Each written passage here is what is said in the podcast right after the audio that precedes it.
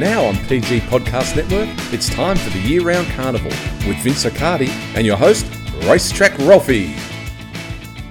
G'day, thanks so much for checking out our year round carnival podcast. Look, no real audio from from you know a bit clever bit of music because Gio had a nice one lined up with Roots. Second of huge odds. G'day, Vince Accardi from Daily Sectionals. What do you mate? hey, good morning, Ralphie. Huge odds, six forty a place. Oh my godfather, that was and and Vince. You know what? I, I would have enjoyed it more if I could have blamed the jockey for a bad ride or something. Everything it had every chance. well, it did. It did everything it could, but no surprise, the winner, right? Yeah, yeah. It's a, look, it's, it's a horse of talent. I think a yep. few didn't turn up, and uh, and she certainly did. So, very keen on your thoughts there. Firstly, how did the track play at Eagle Farm? Really interesting, Ralphie. I felt the track played really tough. Obviously, a lot to do with the winds, even though the course was even. But you almost got a sense that you know the impact of the wind sort of made it like as if it had some sort. Of, I'm not saying it didn't didn't have give in the ground, but in terms of overalls, it probably played that length slower than what it would, you know, across the board. I mean, I've marked it about half length below the standard, and the daily track variant came up with a, a 0.27 better. So realistically, from from that perspective, I don't believe you the track could have been any better. And then when you look at the lanes, was, I mean, if the rail in the sixth position, everything was sort of between sort of lane 12 and as wide as 18. So that was the strip, six off the fence. And then they used another six from there to sort of find all, all the victory. And even the position, you could have led, you could have come from midfield or back. So that was surprising. I guess the biggest surprise for me was there was a couple of races like they went a lot faster than what I thought, and maybe that would have been from some wind assistance. Couldn't really sort of take any other insight other than that, but it was just a tough day to run time. Well, it certainly was, and even if you, uh, as your starting point before, even you know your uh, your uh, IVR work kicks in, a, a, raw time for a Group One race that Palacepan one in one twenty three nine. You know that that's not fast for a fourteen hundred if you have got any any uh, grasp of time, uh, and you've actually uh, adjusted up six six lengths to to get yep. your final figure. Yeah, and, and this has all got to do with exactly that, Ralphie. Just how much uh, resistance there was on the day it made it made it very very challenging, and that might not have uh, suited some horses, I'd imagine. So, looking at your grid with the uh, that you put out with your race speed profiles, uh, Pan, well, was it seventh there? So it was, it was in the in the charts. Couldn't quite stamp it. We had Roots on top, and uh, and uh, on the day, you ended up uh, being more keen on Foxy Frida, who just couldn't make up enough ground. Uh, Chris Munce, the trainer, of course, champ Hall of Fame uh, rider, uh, said post race. I think he said he rode it in work, and he just said, "Wow, this is going to something's going to have to be pretty serious to beat it." Nothing did. First win in 52, uh, 54 weeks, I think that was, and but she'd been racing consistently and gave a sight in that Group One leading in. Well, that's right, Ralphie. We we touched on this horse in the deep dive on the Friday podcast.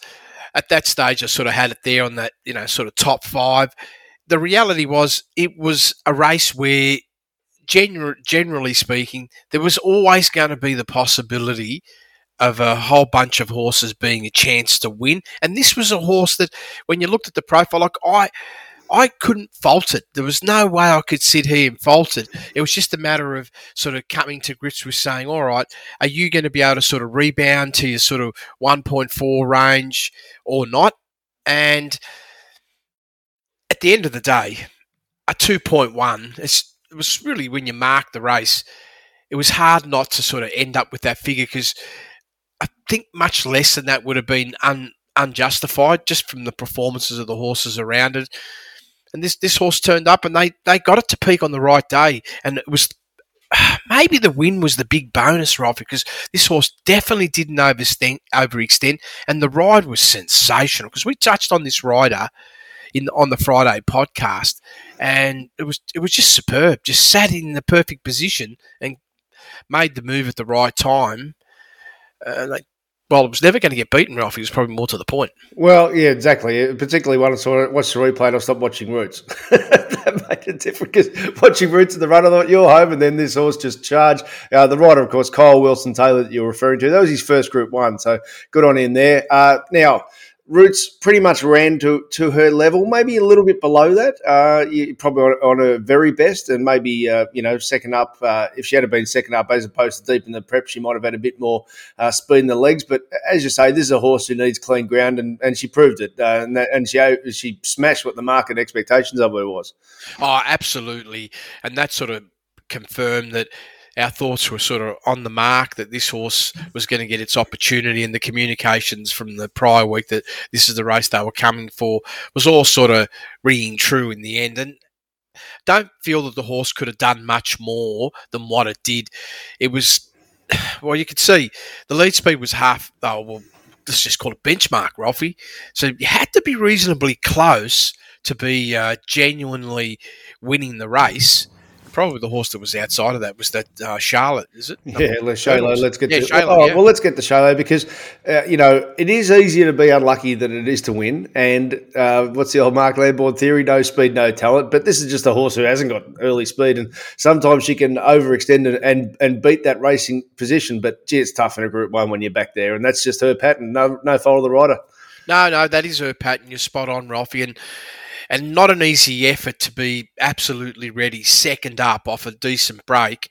And this horse really ran ran superbly. Geez, it was a big, big finish. Didn't sort of quite put down a better last 200 than the winner. I mean, 0.3 above for the winner and 0.4 above for the horse we're just talking about now. So yeah, just that was a top runner. It's the sort of horse actually that if they're going to keep it going in the campaign, uh, she's right on the door to win again. I just wonder if they back her up in the glasshouse next week. Um, so the she was slightly unlucky. What's the what's the actual micro split say about uh, about how much momentum she lost? She lost about half a length, Ralphie, between the four and the two, going from sort of 0.3 above between the six and the four to 0.3 below, and then sort of re-accelerated, but not enough to say that was the difference between winning and losing. Because even when I look at the MPS margin, it's sort of saying it's close to a length. Uh, you wouldn't say uh, it was a late jockey change from from uh, where we put the pot out with uh, Luke Nolan to Damien Thornton. Luke Nolan indisposed theirs, but uh, I think Damien's given that every chance. Opal Ridge, what, what are your thoughts with her? Is it just a case that she peaked at the start of the prep and it's hard to peak three months later? yeah, they just couldn't. They just couldn't keep going with the horse. I mean, the horse has sort of gone sideways. I thought the position running was reasonably good, maybe just one length further, further than ideal, but still the finish wasn't um, anything to sort of write home about. Maybe a little bit, you know, between the six and the four, just maybe a half length more of a slowdown than a, than a whole bunch of other horses, but not enough, Ralphie. I mean, maybe this is where this horse has settled, somewhere between 0.6 and one and a half above. We, we, we, don't talk politics in this show uh, as far as racing politics. We, we just talk form. But what, what's interesting with the politics of racing is $20 million now for the Everest. Gee, I reckon this horse at her best, if, if they, yes, announced yesterday, $20 million and a new $5 million uh, weight for age race, uh, a mile on the Caulfield Guineas Day. so Peter V'landys has just smashed him called the King Charles, if you've missed that. But what, yeah, why, why I bring that up is that – gee, if Ridge, if they said, oh, you know what, we we will avoid the twenty million, but we'll go down to Melbourne and uh, like the like the old bull, and the young bull, top of the hill. They she would smash the Melbourne sprints if, if they sent her to, to, the spring. Yeah, wow, I'm still trying to get my head around the twenty million. twenty million and a new five million dollar weight for age mile. Pete V'landys is just adding it out. so. I cannot believe that. But yeah, I, I, thought turnover was coming down in Victoria. Yep, uh, only in Victoria. Yeah, apparently so. So. right. Okay. Interesting. So uh, let's let's hope we get a nice uh, spring weather-wise, and uh, wow, we will there be some uh, good racing there I'll in Sydney. come from everywhere, Ralphie. They'll even come from Mars to race in that one. I dare say. I dare say. All right, couple of the other races to look at here. Prince of Boom. I scratched my head doing my work before, uh, you know, we, we did the podcast, Vince, because I just, you know, try and do as much research as I can to ask you the right questions. I kept looking at this Prince of Boom thinking, well, you were too fast last time. It's the Same track and distance. Is this just going to be the same? And bingo, there it was, and really good early speed again. That's that's his horse. Best, la- sorry, sixty seventh best last two hundred of the day at the end of twelve hundred. That's what Yeah. early speed can do for you. Yeah, I mean, when you really look at the day and the energy that was used, this was like they, they really had a crack in terms of let's go. And that actually won the race for the horse, I felt. It put everybody under pressure straight away. And it meant that the first two thirds of the race, everyone was going to be depleted of their energy. And it was going to be, as they say, last man standing, last 400 Yeah. metres. And look at the drop off, going from 4, 4.2 above over the first 400 metres 0.3 below benchmark between the 8 and the 4, and then 9.8 below last 400. that just shows, and everybody was out. I mean, there were a couple of horses, you know, out the back that sort of finished off better, but they were in no chance. They were in no chance of being competitive when you're Well, that far back. You would have had a one by four on Quantico, wouldn't you? So I suppose you, you walked away with the win. Well, this was always the case that this was a race where we sort of touched on it. It was h- hard to sort of feel that either of those horses were going to miss the top three, and it was just a matter of which way you, would you go. The difference is if you went Prince of Boom, you get the uh, the extra price, but Quantico paid two dollars forty a place, which was excellent, Ralphie. Yeah, I know you'll take that every day of the week. Actually, it's funny. I just mentioned about the Melbourne Spring. There's a horse at Moonee Valley on a fence on night. Uh, he'd be pretty hard to catch, wouldn't he? Prince of Yeah. Boom? Oh, if they can keep this sort of profile going with the horse, I mean, there's no doubt it would be extremely hard course to catch, especially around a turn like that, the Valley. Yeah, yeah. So it'll be interesting where they go there if uh, if they freshen it up. Robbie Heathcote's had some great success travelling to Melbourne, uh, most famously with buffering in the past. Race six in the program, Vince. So this was the listed crown. Uh, well, you thought an earlier race we'll get, which we'll get to, was going to be potential hurdle speed, and Noah and Deals won this off the off the Oaks, and well done if you found it. But dear me, did the race start? How Yeah. slow did they go? They certainly weren't looking to try and put any pressure on early. There you go. I mean, 11 and a half lengths below benchmark was the actual lead speed. The winner was travelling 14 and a half lengths below benchmark and clearly the, the softest of the day. And, and the softest of the day, you know, by quite a bit, Ralphie, when I look at it, oh, well, race one was also, you know, very slow, about 10.2. But the rest of them, at least they all ran above benchmark. And this could be a little bit to do with the wind change as well, Ralphie. Yeah, and in that situation, you don't want to be too far back. And really, the uh, the best horses in the race, and I think it was one, two, three, four in your race speed profiles. Princess Rani, pretty amazing. Media Ward, Thalassophile, second, third, fourth, and fifth, because they were all just too far back from the winner who's in the right spot. Yeah, well, and the other thing that's so true. But then I look at the, the the final scorecard. There it is, minus three point one. Yeah, A little bit on the soft side was this, you know, probably the softest ranking performance of the day, and a lot of that's got to do with that early speed. Ralph, those horses aren't that bad. I'm looking at the mid race squeeze there of those horses. I mean, if someone said to you pre race, Thalassophile's going to produce a 19 and a half length mid race squeeze, you, you'd be getting to the, the queue. Well, you'd know that you'd want to you'd want to lay that Yeah. that was going to happen. Yeah, Exactly. Uh, character, he's a, he's a beauty. Um, he ran well. Osmos didn't. It wasn't a pretty watch, Vince. This in the run. it just it, it was a girl with a curl too. Yeah, not not. Uh, what was it? Uh, oh, I've mucked up my, my analogy there, Vince. But it, he, he he was in between, wasn't he? On Osmos. yeah. Well, again, I look at it was a good that was a good pace, Ralphie. When you look at it, three point three was the lead speed, and Osmosis was travelling 0.9 above, so that's a good steady speed. Not not as fast as what it did first up, but definitely a lot quicker than the last start. Between the eight and the four hundred meters, that that slowing. Well, the slowing's really come, Ralphie, because it was just tough to run time Yeah. and it was already out of energy. And maybe this was the reason why the horse couldn't, you know, make this the next step. I mean, I can't knock the overall because it was a new PB for the horse, 0.3 above. So this race was actually reasonably strong, Ralphie. I, I mark this as one of the strong races of the day. Maybe these are horses that have got some good potential in the future. So I'm just sort of sitting here saying maybe, okay, it didn't happen for you today, but perhaps in the future you're going to be able to take more steps forward. And the context being Vincent, you've you've touched on, but I'll put the, the numbers behind it. It's lead in run, ten point nine lengths below benchmark first section here, 0.9. So it's improved its early speed by twelve lengths. That has to be a, a challenge. Yeah, and when you sort of like, I mean, it is from the Waterhouse stable, and you know that they, there's an expectation that they're going to be very, very fit. But that race conditioning, they probably wouldn't have wanted that race shape last start, where you've gone really into a race with a 400 meter sprint.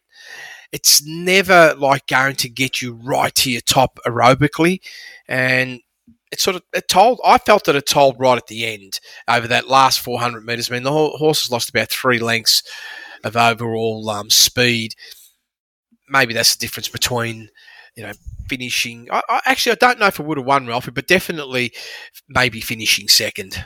Yeah, but as you said, characters produced a good performance there. Um, in the in the staying race, Vince. So this was the headache for you with Luncey's. You didn't think there was any reason for him to lose, other than you had no confidence in how much speed there'd be in a six horse race. They might walk. Did they walk?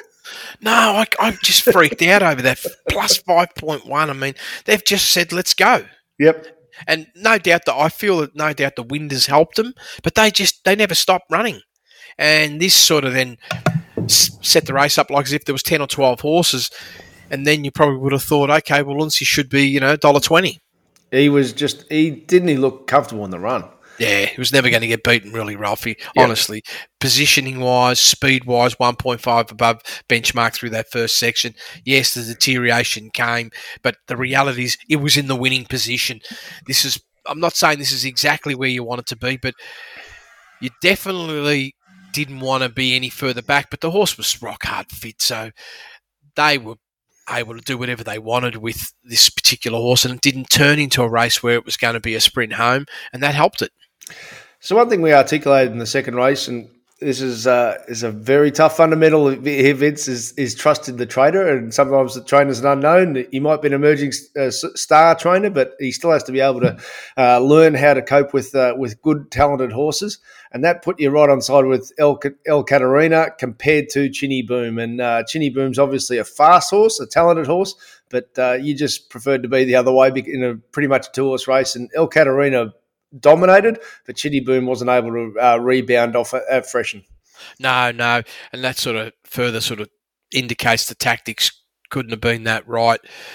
You've seen how hard it was for Prince of Boom, who went out about length faster and lost like huge momentum over the last 400 meters of around you know 9.8 lengths below benchmark and he's a younger horse there's no way it could sustain that. Now, mind you, when I compare it like from a last sort of two and 400 metres, probably fair effort, but they've got the tactic wrong. There's no way you want it to be going that fast, especially as a setup for this sort of race under the conditions. You really want it to be going a lot closer to benchmark and, and and the ride of the winner, superb, absolutely superb.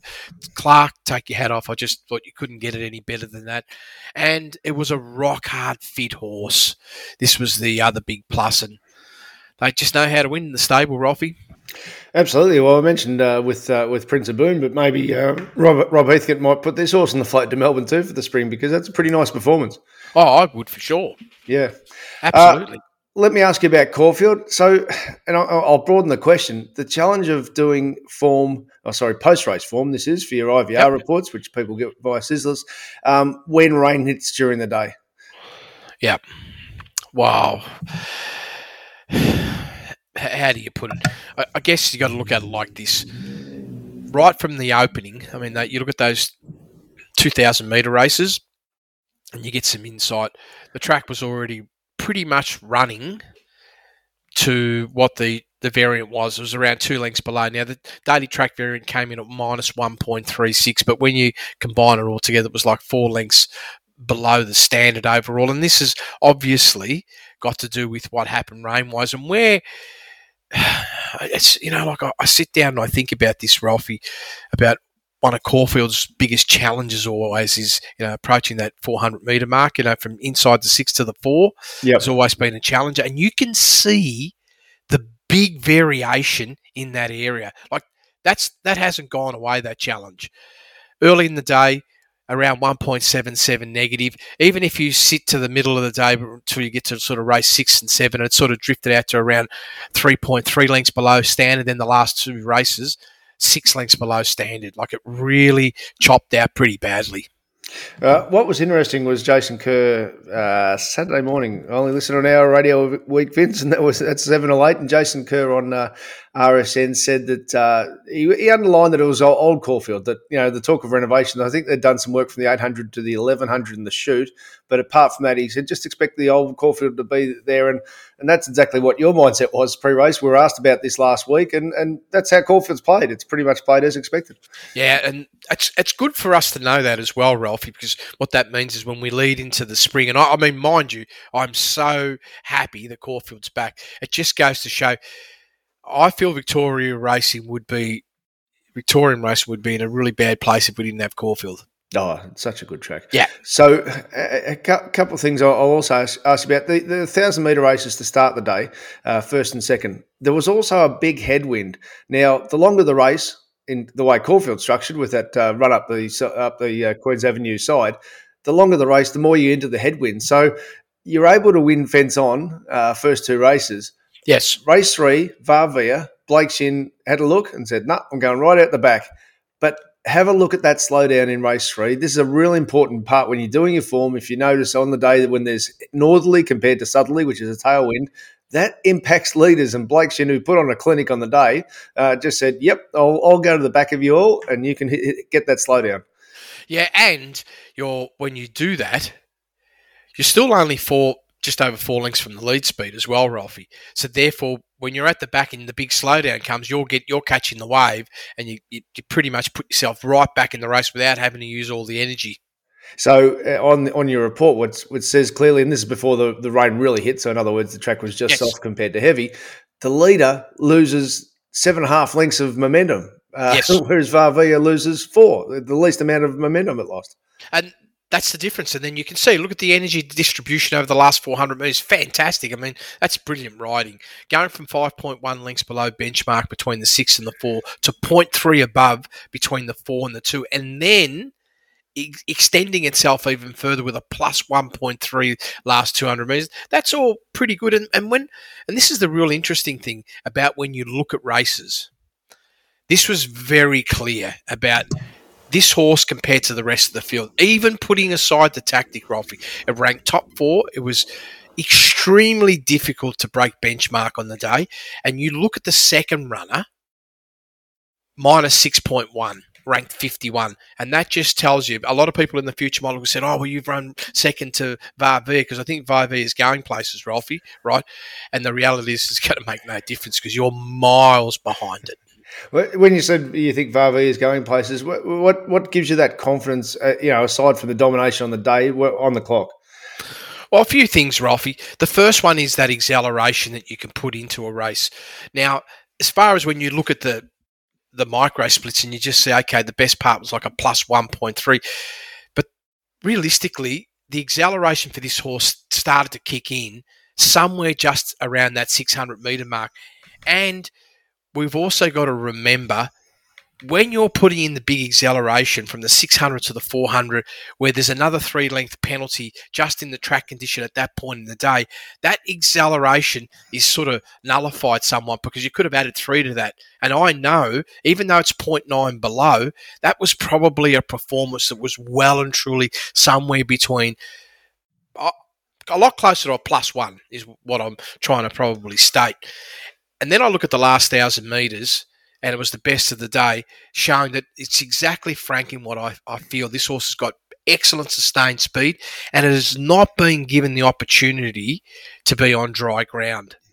And there's nothing in the profile that suggests that you're a mud runner. No. Um, Sydney, how did Randwick play?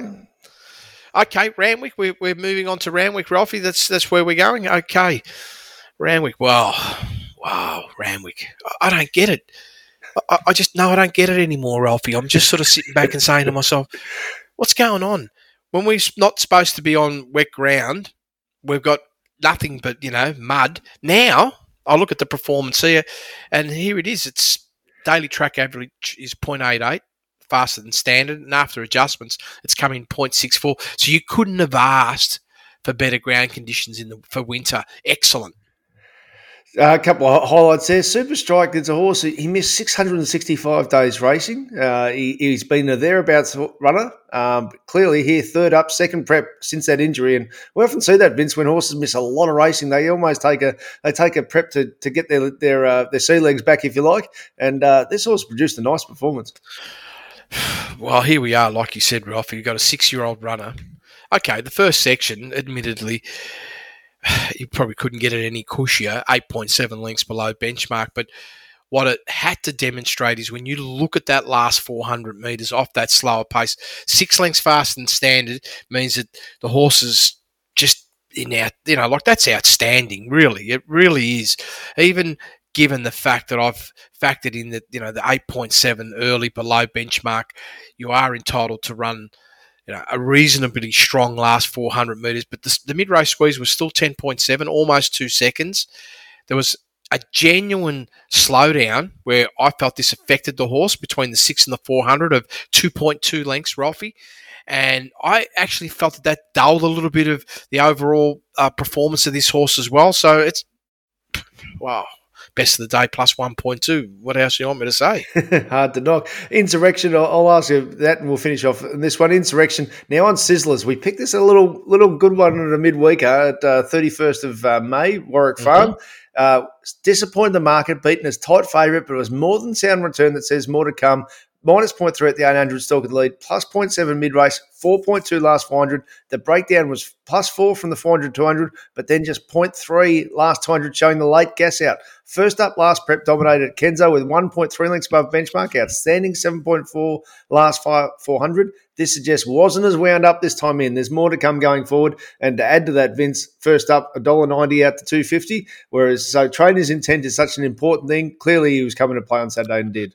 Yeah, and the beauty is that it improved on its performance, like going from 0.6 below to 0.5 above, and you know, right on t- you know target to at least match what it did last campaign at plus 1.3 on the Kenzo, and that was over a thousand. And the reality is, this horse is demonstrating that it's not going to be no issues. Obviously, even going right up to 1200 meters, in my view, and they've they've already got the horse going exactly the way they want who knows? Could be the sort of horse that might start putting, you know, ones next to its name. Yeah, and that's certainly good enough at this time of year for sure. So we'll, we'll document all that in Sizzlers. All of Vince Accardi's work this week. Now you're back to full service for Sydney? Yes, we are. Yeah, uh, lovely. So all of your race speed profiles, that's Saturday morning. The best information you can get via dailysectionals.com.au or my work via racetrackralphy.com.au. Thanks so much for listening to Year Round Carnival.